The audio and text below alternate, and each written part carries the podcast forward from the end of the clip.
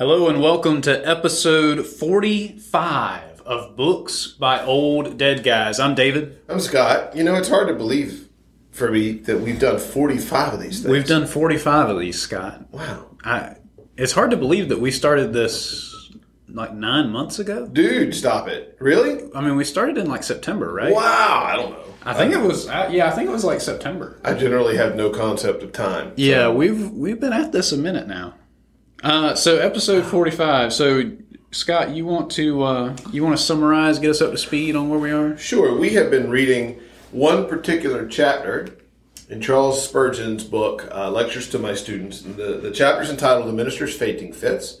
And in short, it is, uh, it is Spurgeon's word of counsel, if you will, uh, to many of us in ministry who have experienced periods of sorrow or depression. Uh, in, in Spurgeon's day, they would have called it melancholy, which I think is a great word. It's just kind of lost to our to our day. But he walked through the causes of it. He's he's walked now through the times when we're most prone to it, and we are almost to the end of the times when we will be most prone to melancholy. And I believe we're on the fifth one now, uh, which will begin, if you're looking in the book, with the phrase "when troubles multiply." And most of the editions of lectures to my students put those words in italics. Now I don't know. Does yours have it in italics? Yeah, it sure does. So so you're looking for uh, italicized words that begin a paragraph, and you'll be right with us. So all right, David, you want to read for us, man? I sure do. Excellent. Thank you, brother.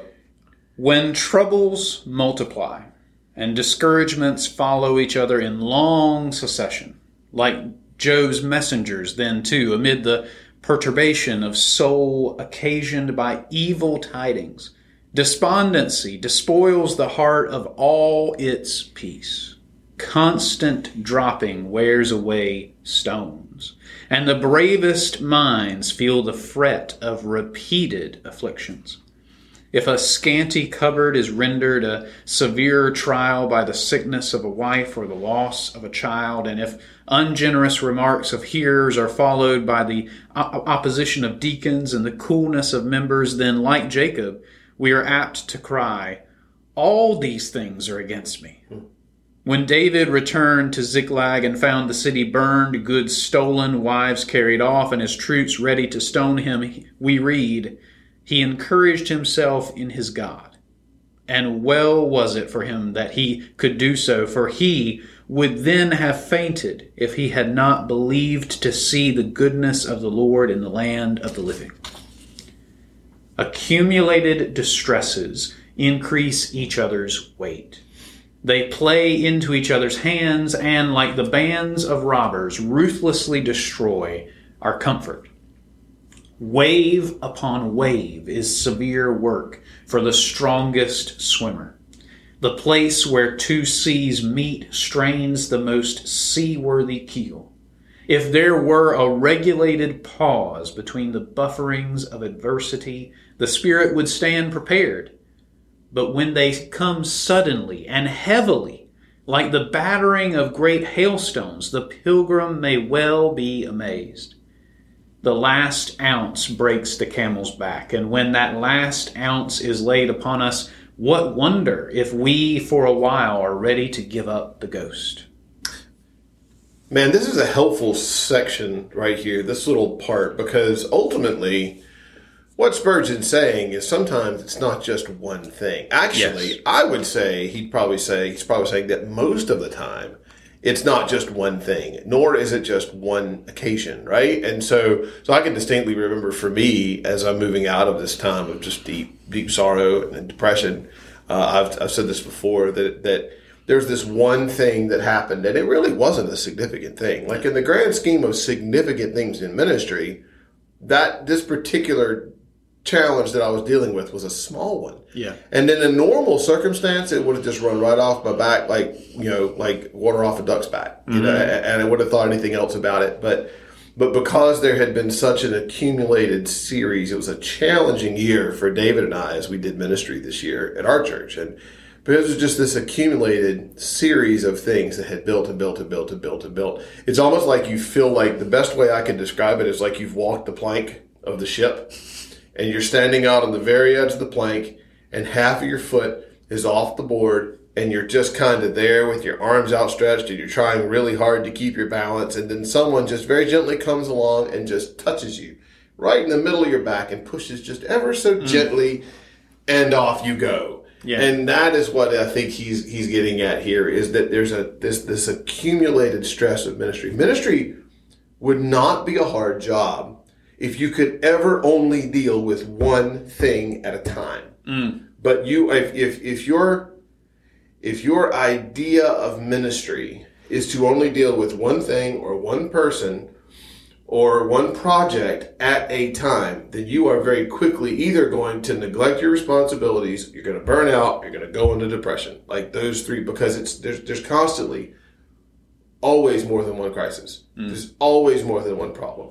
There's always more than one family that needs you. Now, as we said last week, you absolutely need to prioritize those things, mm. but it's in the realizing that there is so much and that there's so many bad things that happen here you know there's a it's a cultural myth it's it's not true and the lord certainly doesn't work this way but you'll hear people when one person dies I can't tell you how many times I've heard people say, "I know, I know exactly, know exactly what you were going to say before yeah. you even said it." Death comes in threes. I mean, who even made that? Who even made that up? Yeah, you know. And the answer is, you know, but there's a you know, the reality is in any of those old wives' tales, there's a measure of truth and fear mm. wrapped up in them. And what you what you look for in those axioms is to figure out what is what is the cultural truth hidden in that thing that matters. And the reality of the fact is what some wise person said many years ago, and probably wrongly, you know, said this is the outcome of it. What they came to the conclusion of was that it's never just one thing. Mm. Right? It's never just one problem. It's never just one hardship. It, there's there's always multiples. And so for Spurgeon in this section, he says, you know, there could be any number of things that are that are on us that are pushing us at any given time. And sometimes you can't answer the question, why are you depressed? Why are you sorrowful? What is going on? And it's not because you don't know. It's because the person that you're talking to does not have time to go through the number of things that are going on in your mind and your heart and your soul in that given moment. Yeah. Yeah. And I think also it's not just it's not just the number of things that are happening at the same time, but the things that come one after another, after yeah, another, absolutely. after another. That you know, I, I see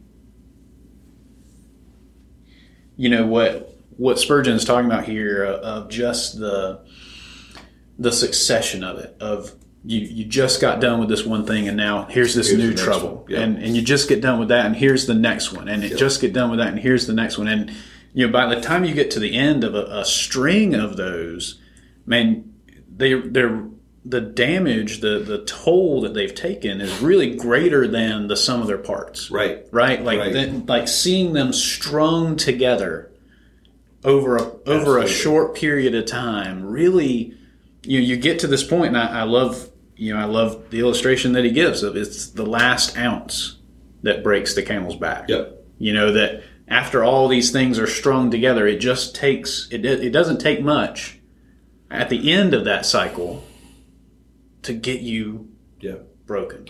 All of us have a limit, and all of us have a breaking point. And I'm convinced that very, very few of us know what that is and where that is. Yes. And these times of sorrow, honestly, in a lot of ways, for me personally, reveal to me where those limits are, which is really helpful. I mean, we're finishing up um, this, I guess it would be last week relative to this podcast. Last week, just finished the sermon series that we did on depression and anxiety. And I, I'll say in the Psalm 139 sermon, I've said it multiple times. We as men, especially, do not like to admit embrace, or even think about our weaknesses. Mm-hmm. And nothing reveals those to you more than being in a, a, period of sorrow. And yet, Christ could say, Paul could say that that you know, in our weaknesses, His strength is made perfect, right? And so sometimes we have to realize our limits, so that we will just stop and go, yeah, this is I'm, I'm I have got to put things down for a minute. Mm. I've got to take a step back. There's been a lot of positive changes in, in my life, and and I think that's what was supposed to. There have been a lot of things that are supposed to come out of this season for me, but one of them has been realizing, you know, I'm a person with limits, and those limits change the older you get.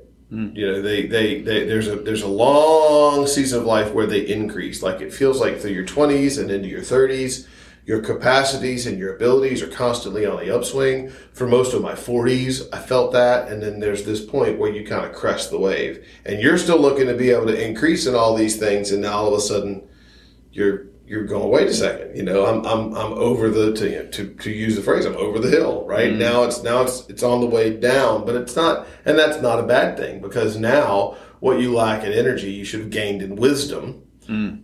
Wisdom is not just knowing how to apply things in this life for others, right? It's knowing, it's knowing yourself. It's knowing how God has made you and what your strengths are and what your limits are. Mm. And and I think that's one of the great benefits that comes out of having a time where you're just where you're just in sorrow is that if you don't if you don't go through those times, you'll you'll realize your limits in other ways. Hmm. So, but but for me, that was how it was. So yeah, it was helpful. Hmm. All right, Scott, have- what, before we, before we move on, if you could go back and say something to yourself, kind of in the middle of that Mm. string mm-hmm. of things, what would you say? Oh boy, that is a great question. If I could go back and say something to myself, you know, for me, that string of things was a year long. Mm-hmm. It would be different things at different points. Um, you know, some of the mistakes that I made. Uh, one is mistakenly uh, assuming it was about this time last year uh, that we had two major crises, right, one right on top of the other, and I can distinctly remember looking at someone and saying, "I can do this because I think the end is near." Brother, it was eleven more months of difficulties. Not just those two difficulties, and from those two difficulties came all sorts of other problems, right? But it wasn't just those two things. There were a number of things happening in the life of the church and in the people around us, and in the there were just so many things going on that I didn't even know about and was not even prepared for yet. And what I did was mistakenly assume that I saw where the end was. Hmm. I think that's a fundamental error that we make. It's there's a difference between hoping for an end, for being prepared for the fact that there will be an end. There will be. Jesus will return, you know, and assuming that you know when that is. Hmm. And that was a that sank me further in, if hmm. you will, right? Because now not only am I are you dealing with all of the difficulties in reality, you're also dealing with the rea- the difficulties of shattered expectations. Hmm. That I think, okay, we're going to get to this point and things are going to be back to the way they were. You know, we're going to get this thing and this thing done, and now things are going to be normal. So I think that was, man, that was one that I definitely, not even just a, oh, hold on, you don't even know what's coming yet, but just a, just a simple question of who do you think you are Mm. that you know when this is actually going to end? Like you don't know, mm. you don't know. And it's our, when I say agnosticism, you know what I mean? It's our lack of knowing that humbles us and the humility is the necessary component of the thing. Like that's what you're supposed to get out of it. And so I think I would have started there, just of a man. You do not get to pick the times and dates and seasons, and you you know that, right? It's, I probably still wouldn't have listened to me because I'm generally hard headed that way. But that's what I would I would say that first off. Second of all, I would have said, hmm, there's a bunch. We all know we have time. Uh, but but I think the second big thing would have been um, to look deeply into my own soul and look at the places in which I really was more concerned about the thoughts, feelings, and opinions of other people than I was about what God thought.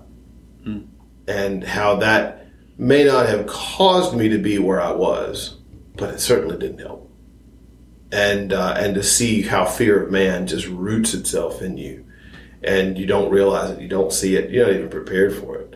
Um, was and still is a very eye opening experience. I think those are the two things. Yeah. Yeah. Yeah, I think we could probably do. Next section. Yeah, I believe so. Um, because the last, the next section is really a kind of a catch all. Well, let's uh, let's dive in. Okay. This evil will also come upon us. We know not why. And then it is all the more difficult to drive it away. Causeless depression is not to be reasoned with, nor can David's harp charm it away by sweet discoursings. As well fight with the mists as with this shapeless, indefinable, yet all beclouding hopelessness. One affords himself no pity when in this case, because it seems so unreasonable mm. and even sinful to be troubled without manifest cause, and yet troubled the man is, even in the very depths of his spirit. If those who laugh at such melancholy did but feel the grief of it for one hour, their laughter would be sobered into compassion. Resolution might, perhaps, shake it off, but where are we to find the resolution when the whole man is unstrung? The physician and the divine may unite their skill in such cases, and both find their hands full, and more than full. The iron bolt, which so mysteriously fastens the door of hope and holds our spirits in gloomy prison, needs a heavenly hand to push it back. And when that hand is seen, we cry with the apostle, Blessed be God, even the Father of our Lord Jesus Christ, the Father of mercies, and the God of all comfort, who comforteth us in all our tribulation, that we may be able to comfort them which are in any trouble by the comfort wherewith we ourselves are comforted of God. It is the God of all consolation who can, with sweet ob- oblivious. oblivious antidote, cleanse our poor bosoms of that perilous stuff which weighs upon the heart. Simon sinks till Jesus takes him by the hand.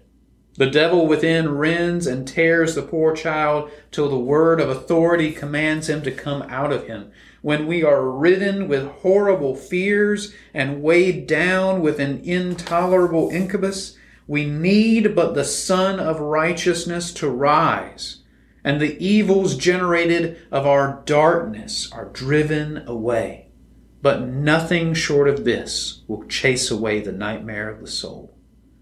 Timothy Rogers, the author of a treatise on melancholy, and Simon Browne, the writer of some remarkably sweet hymns, proved in their own cases how unavailing is the help of man if the Lord withdraw the light from the soul. If it be inquired why the valley of the shadow of death must so often be traversed by the servants of King Jesus, the answer is not far to find. All this is promotive of the Lord's mode of working, which is summed up in these words not by might nor by power, but by my Spirit, saith the Lord. Instruments shall be used, but their intrinsic weakness shall be clearly manifested. There shall be no division of the glory, no diminishing the honor due the great worker. The man shall be emptied of self and then filled with the Holy Ghost. In his own apprehension, he shall be like a sere leaf driven of the tempest, and then shall be strengthened into a brazen wall against the enemies of truth. To hide pride from the worker is the great difficulty. Uninterrupted success and unfading joy in it would be more than our weak heads could bear. Our wine must needs be mixed with water, lest it turn our brains. My witness is that those who are honored of their Lord in public have usually to endure a secret chastening, or to carry a peculiar cross, lest by any means they exalt themselves and fall into the snare of the devil. How constantly the Lord calls Ezekiel Son of Man amid his soarings into the superlative splendors, just when the eye undimmed, he is strengthened to gaze into the excellent glory. The word Son of Man falls on his ears, sobering the heart which else might have been intoxicated with the honor conferred upon it. Such humbling but salutary messages are depression's whisper in our ears.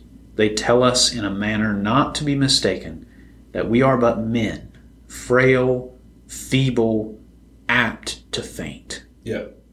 Man, that's good. I can remember exactly where I was sitting when I read this just a few weeks ago. And, to, you know, the two things for me that were the most encouraging out of this whole little part right here. Number one is, I mean, you may not be able to identify a reason why. Mm. Right? Yes. You know, that was, it, it's sometimes, sometimes you're just down. Like, I feel like we, I feel like we, we sometimes can pressure people into having to try to identify a reason for their emotions, but emotions are generally not reasonable things. And we, we make a fundamental error in understanding humans when we presume that emotions are reasonable things. Mm-hmm. They're just not. I mean, Yeah. you know, why are you afraid? I don't know why. You know, really, why? You know, that that there's Why a- are you anxious? why are you anxious? Why are you depressed? Like, you know, sometimes there are definitely good reasons for that, and Spurgeon listed all of those. Mm-hmm. But then he goes, you know what? Sometimes, man, you just are. You just are. And and I love how he said, you know, the short version is he said sometimes, you know, he said it would sound great to just kind of hope in God and pull yourself up, except for the fact that you're so spent Uh-huh. that you can't. It's like this vicious, horrible cycle. And and and I don't know, and I think he would agree. It, I don't even know that it's so much that you can't. It's that you can't do it at the pace that you would like, and you can't. You certainly can't do it at the pace that others would like. Mm. But it's a step by step sort of thing. Like I can say truly here, sitting here, that I am nowhere near the same place that I was in May. Hmm. But it didn't happen in a day. It did happen in a week. It's it's a couple of months, and you know who knows where that is relative to where I'm supposed to be. Who knows where I'm supposed to be? But I do know I'm not who I used to be, right? And that that step by step and day by day, the, the purpose of this, and that serves kind of the as we're thinking about the last little part we read. The whole purpose of this ultimately is to to teach us to depend on God. Hmm. You know, to teach us to truly. All of us as Christians will have various different sorts of sorrows and sufferings, the purpose of which is to teach us how to depend on God. We don't all have the same ones, but some of us have these emotional sufferings and sorrows, these these times where we just drop down into the pit. And so those that last little part, I wrote it out on my on the side of my col on the column next to the words here when he says such humbling but salutary messages in our depression whisper in our ears. They tell us in a manner not to be mistaken that we are but men, frail, feeble, and apt to faint. That's who we are. We are but dust, hmm. as the psalmist says it. He knows our frame. He knows that we are dust. The problem is not that he doesn't know our frame. The problem is most often that we don't know our frame, and he has to remind us both of our frame and of our place. And that's what this serves. So we have one more section, and then we'll be able to uh, to finish this up and talk about what we're going to do for our next book together. Indeed, indeed. I am excited. Well, David, this has been great. Any any final thoughts?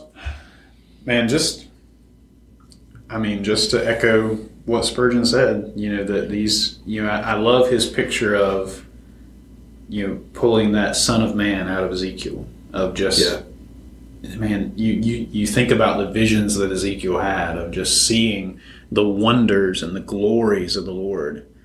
And you think about the that most that a good portion of of the speeches that God gives to Ezekiel start with son, of, man. Yeah. Start Yeah, with yeah. this this reminder of his own humanity, Mm-hmm. of his own weakness, his own frailness, that he you know that as he's seeing these heavenly realities, he, he's being reminded that that his uh, fallen frame doesn't belong here. That he's being reminded that uh, apart from apart from me revealing these things to you, you would not be here. Right. Right. Which is just needful Oh, for us. 100%. Needful for us. Yes. To be reminded uh, of these things. Yeah. In every in every area of a man's work, we can be prone to say something along the lines of, "Look what I did." Yeah. That's particularly dangerous in ministry. Mm-hmm. Yeah, absolutely. It's good. Well, thanks for listening along today. It's been a joy to to read this together and spend this time with you. And we will see, uh, we'll hear together uh, the conclusion of this chapter next time. Goodbye.